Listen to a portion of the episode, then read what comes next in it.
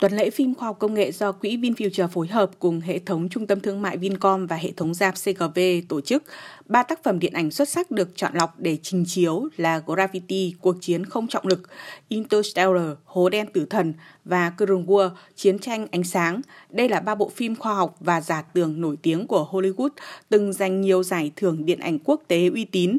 Chia sẻ về ý nghĩa tuần lễ phim, tiến sĩ Lê Thái Hà, giám đốc điều hành giải thưởng VinFuture cho biết, nhiều phát minh đôi khi được bắt đầu từ ý tưởng tưởng chừng như bất khả thi, nhưng với sức mạnh diệu kỳ của trí tuệ con người đã có thể trở thành hiện thực. Thông qua những bộ phim với góc nhìn đa chiều, tuần lễ phim khoa học công nghệ VinFuture muốn truyền tải thông điệp. Khoa học luôn được bắt nguồn từ những khát khao và ước mơ không giới hạn để vươn tới điều tốt đẹp nhất.